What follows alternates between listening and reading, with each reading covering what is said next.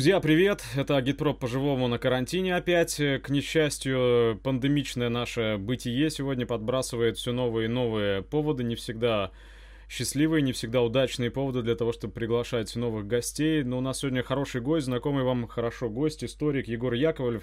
А вот повод не самый радостный. Прозвучали в эфире федерального телеканала предложения пересмотреть вклад в историю отдельных личностей, некоторым из этих личностей, может быть, даже установить памятники. Все это не в первый раз случается, но впервые, наверное, в последние годы прям было сказано, что не помешает России памятник атаману Краснову. Вот по этому поводу мы Егора и позвали, он в самых спартанских условиях к нам присоединяется сейчас, так что я прошу не пенять на картинку. Егор, спасибо большое. Ну, в первую очередь, э, вот как реагировать и как реагировал ты? Ну, я был возмущен самым глубинным образом, сразу же дал комментарий на всех своих ресурсах. Понятно, что э, постановка, сама постановка вопроса о памятнике Петру Николаевичу Краснову в преддверии 75-летия Победы является кощунственной. Э, потому что Краснов, э, в отличие от других деятелей белого движения, которые были упомянуты в выступлении Киселева, прожил довольно долгую жизнь и закончил ее самым бесславным образом. Я напомню, что он находился в эмиграции в Германии, где активно посудничал гитлеровскому режиму еще до начала войны. Я упомянул, в частности, его а, нашумевший роман «Ложь», вышедший в 1939 году, который в котором откровенно восхвалялся Гитлер и рисовалась чудовищная картина жидомасонского и жидобольшевистского заговора против народов Европы, который большевики якобы собираются истребить. То есть миллионы европейцев должны погибнуть в горниле какой-то будущей войны, которую они развяжут. Естественно, что перед началом Второй мировой для нацистов каждая лыка была в строку, и подобное э, измышление были в том числе востребованы нацистской пропагандой.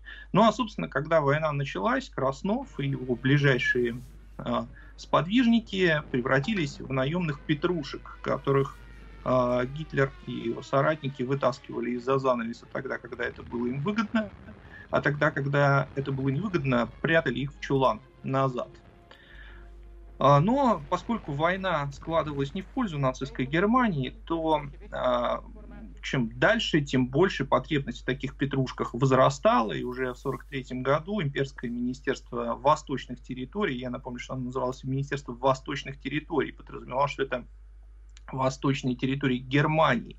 Это не какая-то отдельная Россия с любой государственностью, не советской. Это именно захваченные и оккупированные территории Германии. Так вот, под эгидой этих оккупиров... Э, министерства этих оккупированных территорий создается Главное управление казачьих войск, которое возглавляет Краснов. И э, именно э, Краснов пишет в 1944 году текст присяги, для 15-го казачьего кавалерийского корпуса СС, то есть для откровенных эсэсовцев. И в этом тексте он совершенно четко призывает э, казаков присягать Адольфу Гитлеру как вождю германского народа и новой Европы и выполнять все приказания и все распоряжения э, поставлен, поставленных им начальников. А, ну, а мы знаем, какие это приказы. Это в том числе приказы по а, откровенному уничтожению населения нашей страны. То есть э, речь идет о том, что а, Петр Николаевич Краснов полностью перешел в стан противников Советского, Советского Союза и активно пособничал. И э, вполне заслуженно, попав в советский плен, был приговорен к смертной казни – и казнен в январе 1947 э, года. И э, подобное заявление со стороны Дмитрия Киселева выглядит тем более странно, что и в 90-е, и в нулевые годы предпринимались неоднократно попытки реабилитировать Краснова. И эти попытки были пресечены верховным решением не советского, решением Верховного не советского суда, а суда современной Российской Федерации – и закон о реабилитации политических репрессий совершенно однозначно в своей статье 4 препятствует реабилитации Краснова, потому что не могут быть реабилитированы любые пособники нацистского режима и фашистских оккупантов. То есть подобное предложение, оно является, ну, на мой взгляд, издевательством над теми людьми, которые принесли в жертву свои труды, а иногда и очень часто, точнее, свои жизни на алтарь победы 1945 года. Ну тут ведь Особенно... какое да. дело? Суд, э, мы понимаем, да, это право, э, возв... точнее, воля правящего класса, возведенная в закон в некотором смысле. Поэтому в 90-е годы, насколько я успел выяснить, э, напарника Краснова по борьбе за освобождение восточных территорий для Германии, эм, генерала фон Панвица, в России уже краткосрочно реабилитировали, а потом эта реабилита- реабилитация якобы была отменена. То есть, в принципе, возможно, это все. И если такими шажочками небольшими двигаться, то, может быть, и суд однажды склонится на сторону сторонников этого решения. Да, я с тобой абсолютно согласен. Возможно, все. Вот, но пока что мы исходим из действующего закона, и к этому закону надо апеллировать. То есть надо использовать в том числе и это, раз у нас есть такая возможность. А вот, вот, я, а вот да. логика, я, я пытался понять, э, вот, хотя я не понимаю, что здесь можно во что можно вникать, какие параметры учитывать. Но первое, что выкатывается, как и в случае с Маннергеймом, предположим, что он же служил России. Он же героически воевал в Первую мировую войну, и поэтому давайте рассматривать Краснова до вот этого момента. Краснова, грубо говоря, с георгиевскими крестами. Он был патриотом России. Это первое, что звучит. Второе советская власть э, прошлась геноцидом по казачьим областям. Все казаки ненавидели советскую власть и имели полное право уйти на любую сторону, которая воевала бы с советской властью, не с Россией, с советской властью, с этим игом, о котором пишет э, Краснов в своих книгах, и, соответственно, за Красновым была какая-то своя правда. Наконец говорится, что Краснов не был гражданином Советского Союза, поэтому обвинять его в предательстве нельзя. А, он был подданным другого государства и, соответственно, ну, он не, не переступал воинской присяги. Ну, значит, э, сначала по поводу располовиненной биографии, как и в случае с Маннергеймом. А, на мой взгляд, аргумент располовиненной биографии, он абсолютно абсурдный, потому что если человек совершает преступление и предательство, в любой части своей биографии, его биография не может рассматриваться вне этого факта. То есть мы не рассматриваем биографию Чикатило до того, как он совершил свои преступа, э, преступления, не рассматриваем биографию какого-нибудь, какого-нибудь Чарльза Мэнсона. Почему мы должны рассматривать биографию Краснова в этом отношении? То есть он совершил преступление, и в первую очередь он э, преступник, а уже потом все остальное. И преступление это было совершено, э, да, не против государства, которому он присягал, Российской империи, но против того же самого народа. И э, это, так сказать, вне всяких юридических, там, казуистических тонкостей а, для э, отечественной истории абсолютно отвергает какого, как, какие бы то ни было притязания Краснова на э, вхождение в пантеон его героев. А мы можем ну, уточнить, нам, вот да. достоверно известно историкам, что на нем или на Шкуро и на, на вот этой шестерке, которую судили в 47 году, есть кровь? Ну, в годы, если мы говорим о годах Второй мировой войны, то, конечно, э, эти фигуры использовались в первую очередь в пропагандистском ключе. Они лично никого не убивали, но они призывали к выполнению приказов Гитлера. А их подразделения, выполнению... а подразделения убивали? Под подразделения убивали, конечно. А ну как, они принимали участие в боях против советских войск, а, уничтожали советские войска в бою они не, это не было карательное подразделение. Вот. Но я считаю, что это не важно. Но начнем с того, что, например, организация СС полностью признана преступной. Полностью. И его 15-й казачий кавалерийский корпус, как составная часть СС по международным законам, это также часть преступной организации. И все, кто в нем принимали участие и выполняли приказы, а я напомню, что руководителем СС был рейхсфюрер СС Генрих Гиммлер, они все причислены к преступной организации. Вот. Что касается самого Краснова, еще раз повторюсь, да, а, это человек, который присягнул а, Адольфу Гитлеру и который призывал выполнять его приказы. Вот, поэтому э, он откровенно встал на эту сторону, откровенно, совершенно неприкрыто. И поэтому вся кровь, которую пролил Гитлер, она в той или иной степени э, отбрасывает свой отпечаток на самого Краснова. Ну, я вот когда занимался темой Краснова и снимал фильм «Биохимия предательства», я сталкивался с описаниями боевых столкновений между, в частности, конными частями Красной Армии, призванными из Башкирии, и в результате ряда там маневров, попавшими в плен, были э, разбиты эти соединения, и э, описываю, я, к сожалению, не могу воспроизвести уже название соединений, но, но я совершенно отчетливо помню, что, что именно казаки Краснова и фон Панвица расправлялись с попавшими в плен и делали это пленными, безусловно, самым да. жестоким образом. Но все-таки а, это могло бы быть адекватным ответом на геноцид казаков, о котором говорят с, э, сторонники э, вот этой группы лиц? Нет, конечно. Во-первых, э, ну, начнем говорить о так сказать, об определении геноцида. Никакого геноцида, то есть целенаправленного истребления по этническому признаку не было. Расказачивание – это устранения сословия, в первую, в первую очередь административными методами, да, то есть ликвидировалось сословие как факт.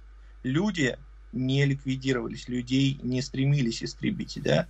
Другое дело, что в области войска Донского, как и в других казачьих областях, существовал застарелый социальный конфликт который проистекал из факта владения землей. То есть казачество – это было сословие, которое обладало целым рядом привилегий в Российской империи, и взамен за эти привилегии, дарованные царской властью, должно нести, было нести охрану границ, а также служить престолу, в том числе и в выполнении э, внутренних э, акций например, карательных операций. Например, в ходе подавления революции 1905 года, когда в значительной степени казачество подавило ту крестьянскую войну, те крестьянские выступления, которые были в Центральной России. То есть, грубо говоря, внутренние войска Росгвардия по тем временам. Да, да, да, да, это вполне адекватное сравнение.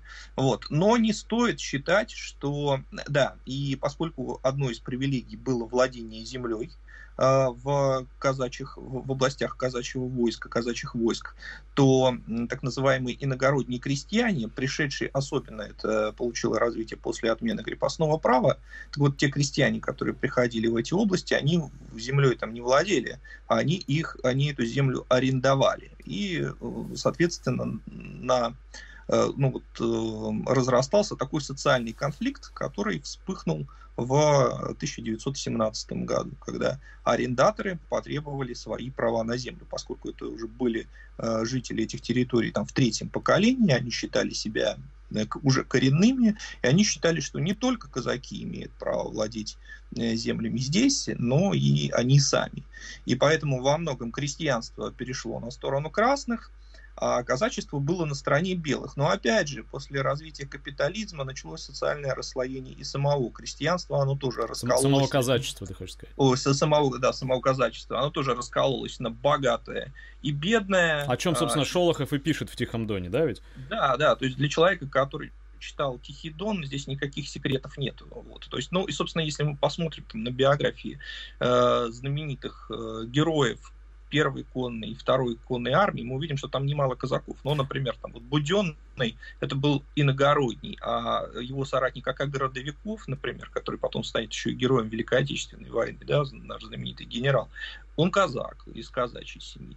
Вот, поэтому э, говорить о том, что все казачество вот истреблялось, такого не было. Другое дело, что, конечно, этот э, конфликт, который был на Дону, он приобрел чрезвычайно ожесточенный характер, очень ожесточенный характер. И, конечно, в его ходе, как и в ходе любой гражданской войны, что тот же Шолохов очень ярко описывает, причем все это публиковалось в советское время и без всяких прикрас, э, этот конфликт, конечно, имел самые отвратительные черты иной раз. Вот, когда брат восставал на брата, сын на отца, и были массовые расправы с обеих сторон – а, ну, победили в нем, в этом конфликте красные, естественно, что со стороны проигравших годами копилась ненависть и жажда реванша. Вот. И вот это, скорее, было причиной тех расправ, о которых ты говоришь со стороны там, казаков фон Панвица, Шкуро, ну и, собственно, Краснова. Они, это попытка реванша и мести э, за поражение, но не за геноцид. Но одновременно нам приходится слышать, что казаки все были, то есть если в гражданскую войну они могли как-то разделяться, да, а, то казаки к окончанию коллективизации, э, к окончанию там, голодных лет, э, периода советского строительства mm-hmm. на селе, на, на, на Кубани и Дону, а mm-hmm. казаки сплошь разочаровались в советской власти, и, соответственно, Краснов был выразителем их интересов их ненависти mm-hmm. к советской власти, их разочарования в советской власти. И, дескать, не было красных казаков. Ну, это абсолютная глупость, потому что вот тот же самый Городовиков является ярким примером выходца из казачества, который э, сражался на стороне Красной Армии. А Дмитрий Михайлович Карбышев, он ведь тоже выходец из казачества, тоже казак, но при этом мы все знаем его великий подвиг, совершенный в годы Великой Отечественной войны. Константин а, Недорубов. Недорубов, знаменитый, да, георгиевский кавалер, который а, совершил подвиги во время Великой Отечественной. Поэтому говорить о том, что все казачество переметнулось на сторону оккупантов, это абсолютный абсурд. Другое дело, что, конечно, э, вот было бы большим упрощением представлять. Делать так, что все, кто э, остался в Советском Союзе, все разделяли ценности советской власти. Для всех она была родной. Это не так. А некоторые, может быть, даже значительное число людей, которые остались в СССР, тем не менее сохраняли надежды на реставрацию какого-то дореволюционного строя, либо там монархического, либо февралистского. Некоторых не устраивала аграрная политика, у некоторых были обиды, и, конечно, вторжение Гитлера внесло раскол внесло раскол. Некоторые же просто из шкурных интересов примкнули к победителю, а некоторое время казалось, что немцы это победители. Вот. Но, тем не менее, раскол, раскол, безусловно, был но оправдывать этим расколом преступление против своего народа, тем более, что Краснов-то об этом расколе имел очень приблизительное представление. он сидел в Берлине и рассуждал о нем исключительно э, теоретически.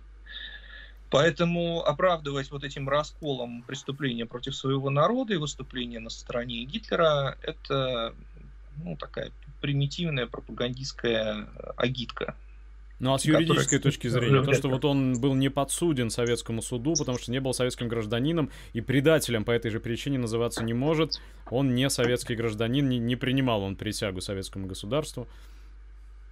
А, так, а это не важно, э, принимал он присягу советскому государству или не принимал. Он был казнен за конкретные преступления, совершенные э, на территории э, Советской России и за те преступления, которые его подчиненные совершили на территории Советской России против советских граждан.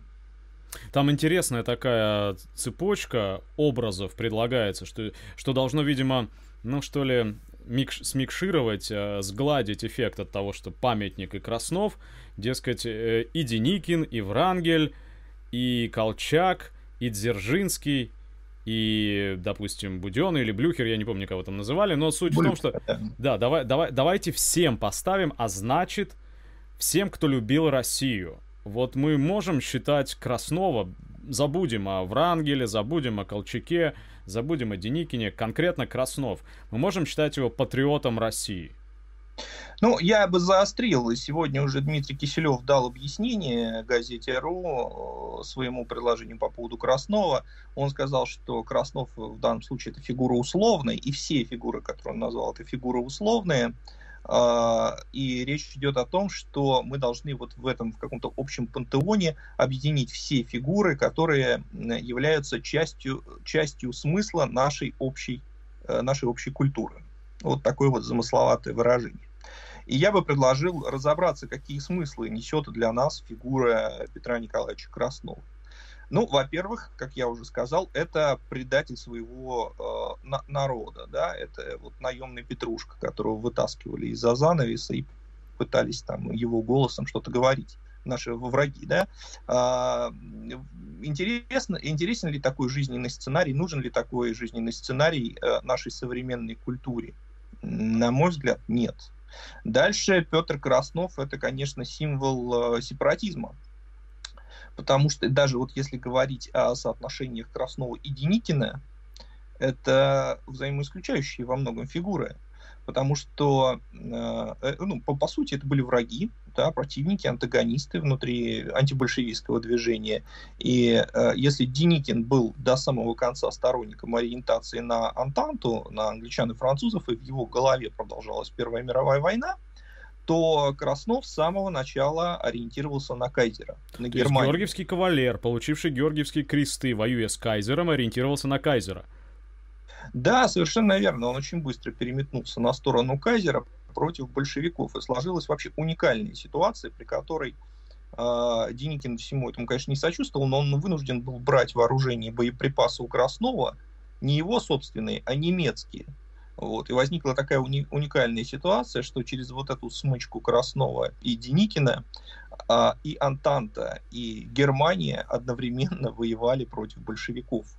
Вот. То есть весь практически капиталистический мир, да, два э, антагониста Первой мировой войны, две коалиции объединились в своей борьбе, борьбе против большевиков, что еще раз доказывает, что это была третья сила, которая не, примека, не примыкала ни к одной, ни к другой стране, вопреки там измышлениям о немецком шпионе, или наоборот, сейчас появились об английских марионетках, э, марионетках версии. Вот. Краснов в этом смысле, конечно, очень быстро переориентировался на немцев, считая себя, видимо, э, ну, таким как бы гроссмейстером политической игры, ну и проиграл как известно, как известно, он проиграл. Ну и вот э, такая важная коллизия, противоборство между Диникиным и э, Красновым заключалась в том, что Краснов предлагал ну, взять Царицын. А Деникин э, не без оснований подозревал Краснова в том, что если они возьмут Царицын, то Краснов либо отдаст этот важный город немцам, либо присоединит его к территории э, Донской области. А Деникин, а Краснов действительно, ну, его политика давала, она была откровенно националистической, то есть он, общаясь с казаками, выстраивал такую националистическую диктатуру, был таким мини-фашистом э, на своих землях и провозглашал, провозглашал, что казаки здесь хозяева, все иногородние это люди второго плана, которые должны считаться с нашим хозяйским положением.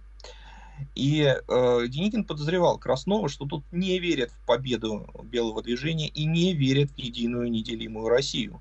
Он хочет, так сказать, обеспечить себе вот э, отдельное Вотчину. государство. Он, он, он метил, метил в бароны на каком-то... Да, да, да. Он метил, он метил в самодержце на э, отдельном э, участке бывшей, на отдельных территориях бывшей Великой России и хотел только э, сделать эти территории и подконтрольные ему побольше и посочнее. И вот э, Царицын в этом отношении выглядел очень лакомым куском, потому что это был и промышленно развитый, и транспортный центр, который, конечно, было бы хорошо иметь в составе своей самостийной державы. Ну вот, и, собственно, вот эти подозрения не безосновательные э, привели к тому, что Деникин не пошел с Красновым на Царицын, а пошел на Кубань, во второй кубанский поход, взял э, Кубань, а вот Цариц, Царицын Краснову взять не удалось, как известно, там товарищи Сталин и Ворошилов Царицын отстоял. Может быть, отчасти поэтому предстояло Царицыну стать Сталинградом?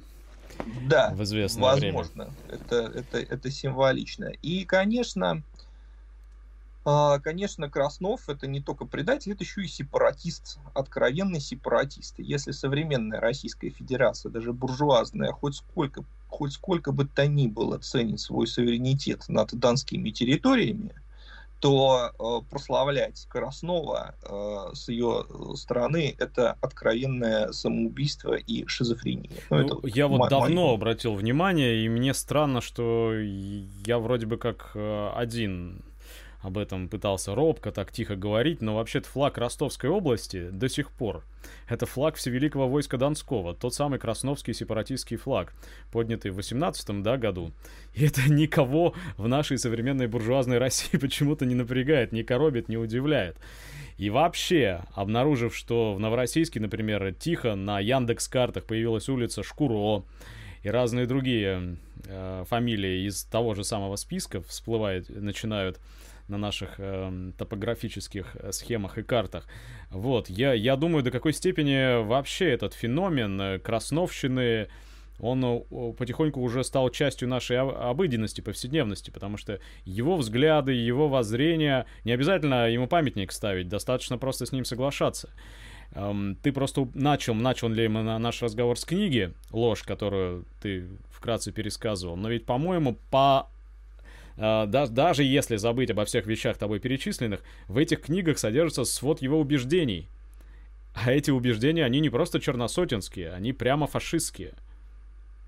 Да, совершенно верно. Причем местами, ну, Краснов был довольно замысловатый человек и часто подстраивался под ситуацию.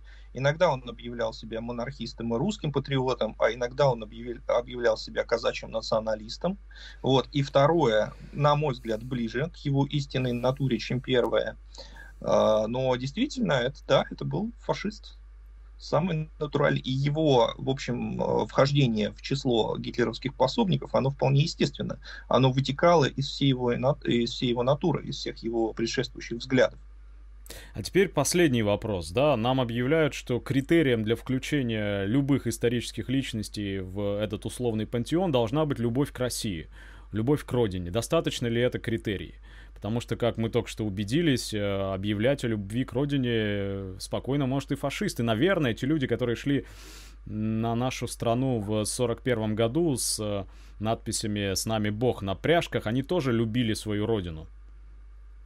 Да, безусловно, они любили свою родину в таком извращенном, замысловатом виде, настолько любили свою родину, что были готовы ради ее возвышение уничтожить миллионы людей других национальностей и рас. Вот. Но это уже такая, это любовь маньяка, это любовь э, э, какого извращенного характера. Да? А, здесь мы подходим к более важному вопросу, который э, мучает русскую интеллигенцию в течение столетий. И это вопрос о том, что такое Родина. Вот, с моей точки зрения, Родина — это не герб, это не флаг, это не какие-то символы, которые на самом деле приходящие и неоднократно историки это знают, менялись в ходе э, исторического процесса. Э, история Родины, Родина — это в первую очередь ее народ — вот. И э, ни в коем случае э, нельзя строить э, счастье Родины за счет ухудшения жизни ее народа или тем более истребления э, там, представителей ее народа по какому бы то ни было признаку. Если мы говорим о советском проекте, вот очень важно здесь акцентировать его отличие от э, нацистского проекта. А тебе да? скажут, они истребляли по классовому признаку. Так в том-то все и дело, что большевики никогда не истребляли никого по классовому признаку. А, истребление классов не есть истребление физическое, это экономическая перестройка. Вот, и мы это прекрасно знаем. То есть уничтожить буржуазию или уничтожить кулачество как класс, это значит ликвидировать эти классы экономически. А, в плане То есть ты можешь не быть кулаком, ты не можешь перестать быть, грубо говоря, евреем, но кулаком перестать да. ты можешь. Ты станешь ты рабочим можешь... или ты станешь интеллигентом, ты станешь... Э, ты останешься человеком да, и можешь... останешься жив при этом. Ты можешь перестать быть графом, как Алексей Николаевич Толстой, стать советским писателем. Ты можешь перестать быть генералом и стать советским генералом, как, например, генерал Игнатьев, или там перестать быть царским подполковником и стать э, советским маршалом, как маршал Шапошников. Ты можешь э, действительно перестать был, быть кулаком и стать советским там, колхозником, крестьянином, рабочим, ученым, кем угодно. Вот. Это, э, это экономическая перестройка никак не связана с физическим уничтожением, и она может превращаться в таковое только в ходе ожесточенной гражданской войны за сохранение своих привилегий. Э, и вот в этом мы видим э, принципиальную разницу. Ну да, евреям, цыганам, славянином ты никак быть не можешь и здесь как раз вспоминается э, сюжет, связанный с другим предателем, э, не с Красновым, а с Власовым. Очень интересно, что в 1944 году э, Власов, которого тоже до этого момента доставали как петрушку из чулана, э, ему, наконец, э, отдали под начало реальную боевую силу, и с ним встретился Гиммлер, который до этого называл его исключительно отродьем мясника и там, под лицом негодяем. Гиммлер с ним встретился, разговаривал с ним весьма учтиво, но после того, как Власов от него ушел, Гиммлер сказал своему помощнику Гюнтеру Далькену, а тот зафиксировал это в своих записях. Он сказал, да, может быть, мы можем добиться большего, если предоставим Власову заниматься не только пропагандой, но нужно быть начеку, потому что он славянин, он все равно остается славянином. И вот поэтому мы ярко видим, что вот расовые эти предрассудки, химеры, которые существовали в голове у верхушки нацистов, они были очень живучи. И если человек был славянином или цыганом или евреем, принадлежал к низшей расе, изменить он этого никак не мог. Ему невозможно было как-то исправиться и заслужить нацистскую, нацистское вот это благословение. А вот что касается э, советского проекта, то он был завязан исключительно на экономических вещах и никаким образом не подразумевал ни ущемления, ни э, э, тем более уничтожения по признаку класса или происхождения. Ну что ж, Егор, спасибо тебе огромное. Спасибо за то, что в стесненных не буду рассказывать зрителям, каких обстоятельствах ты все-таки нашел возможность э, поговорить и ответить на эти важные вопросы. Я думаю, что мы все-таки правильно делаем, что поднимаем шум. Мне кажется, так... Я думаю, что очень правильно, потому что э, я опять же прочитал вот высказывание Киселева. Киселев говорит о том, что ой, да что такого, возмутились только коммунисты. Ну, он имеет в виду КПРФ не, коммунистов целом, а КП, КПРФ. Вот возмутились только коммунисты, у них узкопартийное мышление, и вот поэтому они не понимают, о чем я говорил. Я-то говорил бы, да, про любовь к родине и все такое. Вот. Но э, на самом деле это иллюзия Дмитрия Киселева о том, что возмутилась только КПРФ. Я думаю, что возмутились очень многие люди, просто Киселев об этом не знает. Может быть, он не читает социальные сети и, э, в принципе, не особенно следит за как бы тем, что происходит вокруг его высказываний. Но я думаю, что это возмущение очень велико, и чем больше народу о нем узнает, тем больше оно будет.